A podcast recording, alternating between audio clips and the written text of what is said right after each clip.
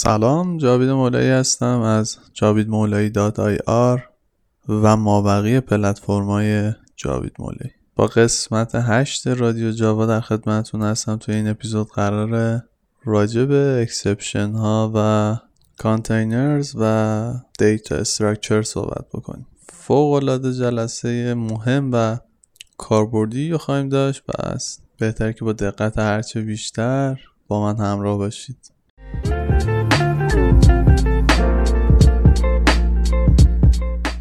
خب تو مرحله اول می‌خوایم راجع به این صحبت بکنیم که اصلا exception چیه. توی جاوا exception یا همون استثنای خودمون یه رویدادیه که توی اجرای برنامه اون اتفاق میفته و این رویداد می‌تونه اجرای نرم افزارمون رو متوقف کنه. exception ها برای مدیریت خطاها و وقوع وضعیت های غیر منتظره توی برنامه نویسی به ما کمک می‌کنه. یعنی در واقع از exception برای ردیابی و گزارش کردن خطاها و مشکلات به کاربرامون یا سیستم های مدیریت خطا استفاده می‌کنیم. توی جاوا در واقع ما دو نوع exception داریم. یکی checked exception ها به معنی استثناهای بررسی شده و دومی unchecked exception استثناهایی که بررسی نشده توسط خود جاوا. توی نوع اول exception های بررسی شده طی زمانی که داره برنامه compile میشه تشخیص داده میشه. و شما رو مجبور می‌کنه که از مکانیزم های مدیریت خطا استفاده بکنید مثل try catch یا throws مثل IO exception ها SQL exception ها. که حالا توی مثاله که توی روی کد براتون می‌زنم متوجه میشه چه تایپ از exception هایی رو دارن راجبش صحبت می‌کنن. ولی unchecked exception ها توی زمان اجرا به وجود میاد. و توسط سیستم اجرای جاوا اون جاوا runtime اینا تشخیص داده میشه بخوام چند تا مثال راجع به این استثنا بزنم تو مثلا null pointer exception یا array index out of bounds exception یا illegal argument exception به اینجور چیزا میشه اشاره کرد. هر کدوم از اینا که گفتم برید راجع یه search کوتاهی داشته باشید. احتمالا متوجه میشید که چرا موقع اجرا اینا ممکنه رخ بده. در فرض مثال شما یک query یا یه search ی کلا روی database تون دارید بعد یک عنوانی رو دارید به عنوان ورودی ازش می‌گیرید. میرید search رو بر اساس اون مقداری که ورودی دادید انجام می‌دید و این اصلا مورد توی database نیست. اونجاست که شما null pointer exception می‌گیرید. یعنی برنامه sense ی نداره زمان compile که آقا ممکنه که مثلا همچین خطایی رخ بده برای تو. ولی وقتی که اجرا شد این خطا رخ میده و حالا بستگی به این داره که شما چه مکانیزمی برای handle کردن این exception ها تو برنامهتون ایجاد کردید حالا این موردی که من بهشون گفتم بستگی به این داره که شما چه جوری مدیریت بکنید اصلا این مدیریت استثنا توی جاوا چیه؟ exception handling in Java. مدیریت استثنا به شما برنامه نویسی امکان میده تا با استفاده از یه سری از مکانیزم مثل try catch try catch finally به مواجه با اون exception ها error ایی که توی طول برنامهتون رخ میده واکنش نشون بدید. و برنامهتون رو بتونید به صورت کنترل شده ای مدیریت بکنید. قطعا مدیریت کردن exception ها به بهبود پایداری برنامهتون کمک می‌کنه و قابلیت اطمینان برنامهتون رو می‌بره بالا. حتما حتما ویدیو رو داخل آپارات یوتیوب بالا هر جایی که دسترسیتون راحت تره. نگاه بکنید. من با یه تیکه کدی براتون این مکانیزم try catch و finally رو توضیح میدم. شما توی block try تون یه کدی می نویسید که ممکن حالا خطایی داشته باشه. توی block catch تون اگر exception ی رخ بده از نوع مشخصی که شما تعریف کردید میاد اونجا وارد میشه. حالا handle ش می‌کنید. و block finally همیشه اجرا میشه. حتی اگه خطایی رخ نده. شما تو block finally می‌تونید مثلا اگر مثلا فایلی باز کردید ببندید یا اتصالات مثلا پایگاه داده دارید اونا رو close بکنید اینجا. یه همچین استفاده داره. همیشه در هر صورت این finally اجرا میشه. توی بحث exception ما یه کلمه کلیدی داریم به اسم throw و throws توجه داشته باشید. این دوتا با هم دیگه متفاوتن. یه اس آخرش اضافیه. از این کلمه کلیدی هم ما برای مدیریت exception استفاده می‌کنیم. خب طبیعتا اینا همطور که گفتم وظیفه مختلفی دارن. شما throw رو جایی استفاده می‌کنید که می‌خواین یک استثنا رو پرتاب کنید یا اعلام بکنید حالا داخل برنامهتون. که یعنی اگر یه شرایط خاصی رخ داد توی برنامهتون شما اون رو به عنوان یه exception به بالا اعلام کنید و توی حالا یه مکان دیگه مثل همون catch که مثلا بهتون گفتم اونجا مدیریتش بکنید.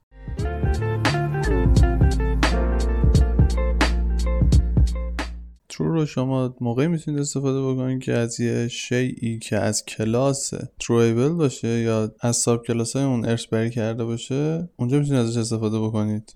throw بزنید. اینم توی کد بهتون توضیح میدم جا بیفته. کلمه بعدی throws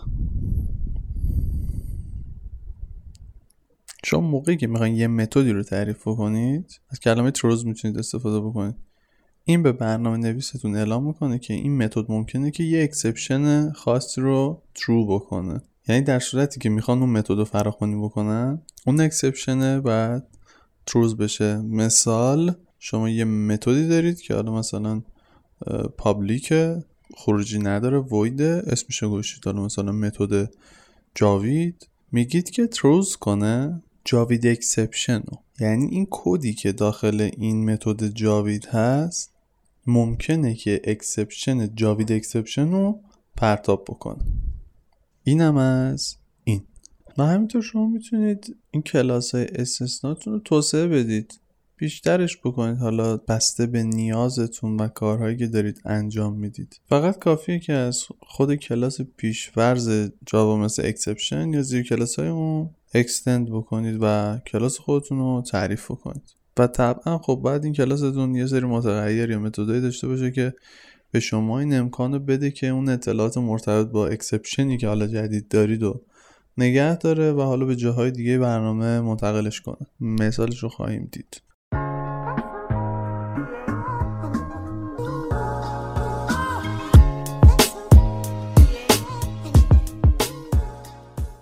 رسیدیم به بخش جذاب containers و data structures این دو مفهوم در واقع برنامه نویس ها امکان مدیریت و ذخیره سازی داده ها رو توی قالب های مختلف میده. شما می‌تونید داده ها رو به صورت مرتب و بهینه مدیریتش بکنید و به راحتی می‌تونید به اونا دسترسی پیدا بکنید. بریم که یه چند تا مثال راجبش داشته باشیم که اصلا چیا هستن.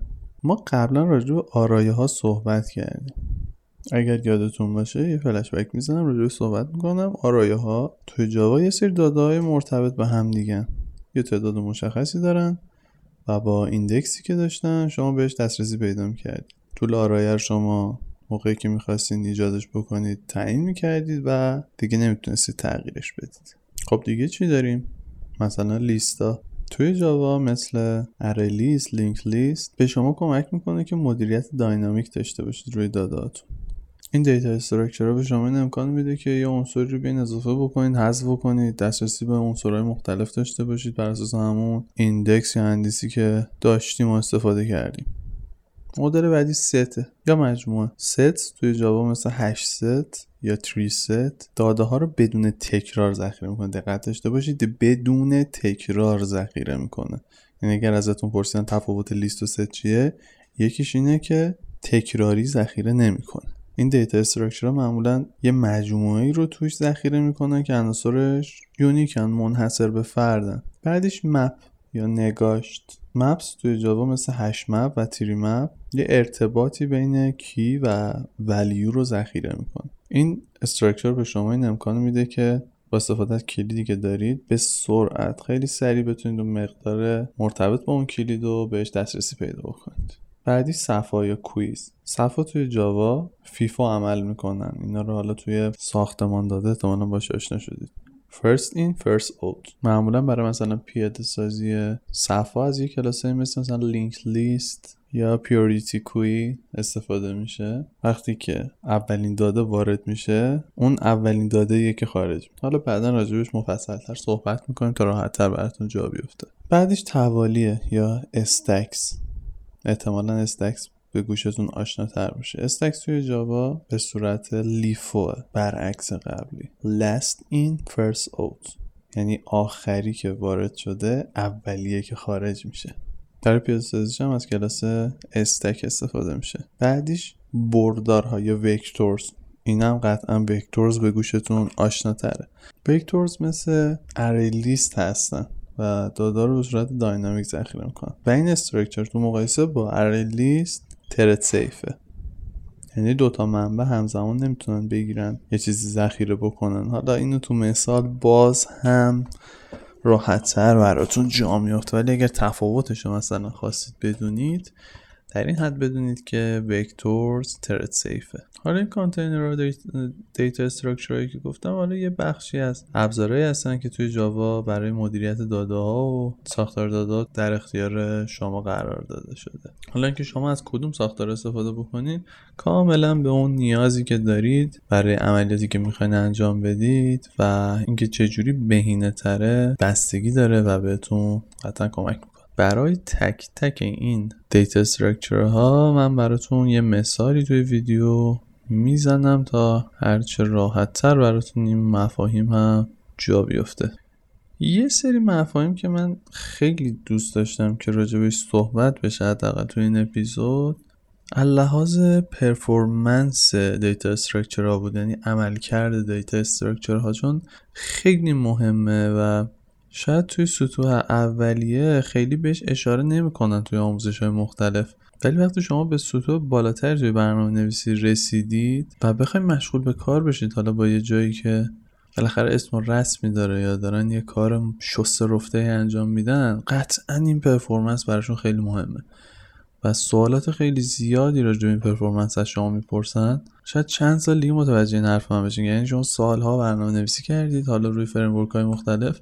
بعد وقتی که میان ازتون راجع به پرفورمنس مثلا یه همچین چیزای پایه‌ای می‌پرسن شما هیچ پاسخی برای اونا ندارید. من دوست داشتم که راجع به این موضوع تو این اپیزود یه صحبت کوتاهی داشته باش. کلا عمل کرده دیتا استراکچر مختلف توی جاوا حالا به عوامل خیلی متعددی مثل نوع دادتون یا نحوهی که می‌خواین ازش استفاده بکنید یا اندازه اون داده ای که دارید و پیاده سازی خودتون بستگی داره. ولی خب باز ما یه اشاره کوتاهی بهش خواهیم داشت.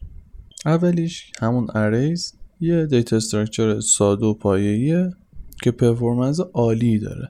برای دسترسی به عناصر و استفاده از اون index هایی که دارید خیلی سریع انجام میشه. آرایا معمولا توی حافظه پیوسته ذخیره میشن که این ممکنه باعث بهینه‌تر شدن استفاده از حافظتون بشه. بعدی لیسته دقت کنید که مثلا در ArrayList دسترسی به عناصر با استفاده از اون index به سرعت انجام میشه. ولی اگر بخواید شما مثلا یه عنصری رو اضافه کنید یا حذف کنید اگر آخر لیست باشه خیلی سریع انجام میشه. اما اگر اضافه و حذفی که دارید توی اول لیستتون باشه این performance رو یکم میاره پایین یکم عملکردش رو کند می‌کنه.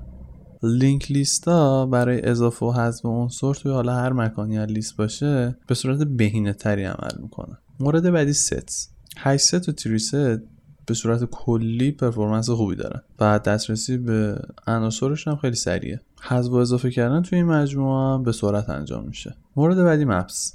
HashMap به صورت عمومی خیلی سریعه توی دسترسی به مقادیری که حالا با استفاده از اون key می‌خواین بگیرین.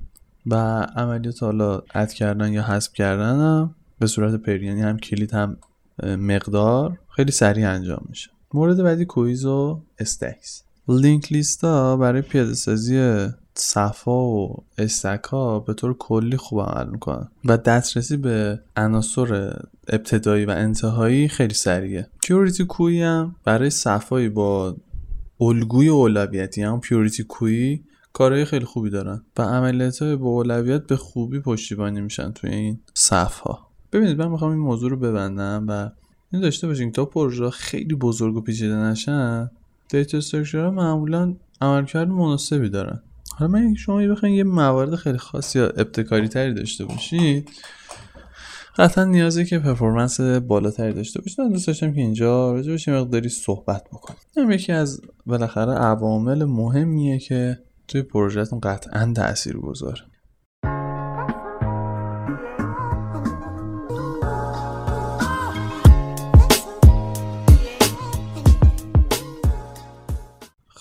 امیدوارم که اپیزود امروز هم براتون مفید بوده باشه.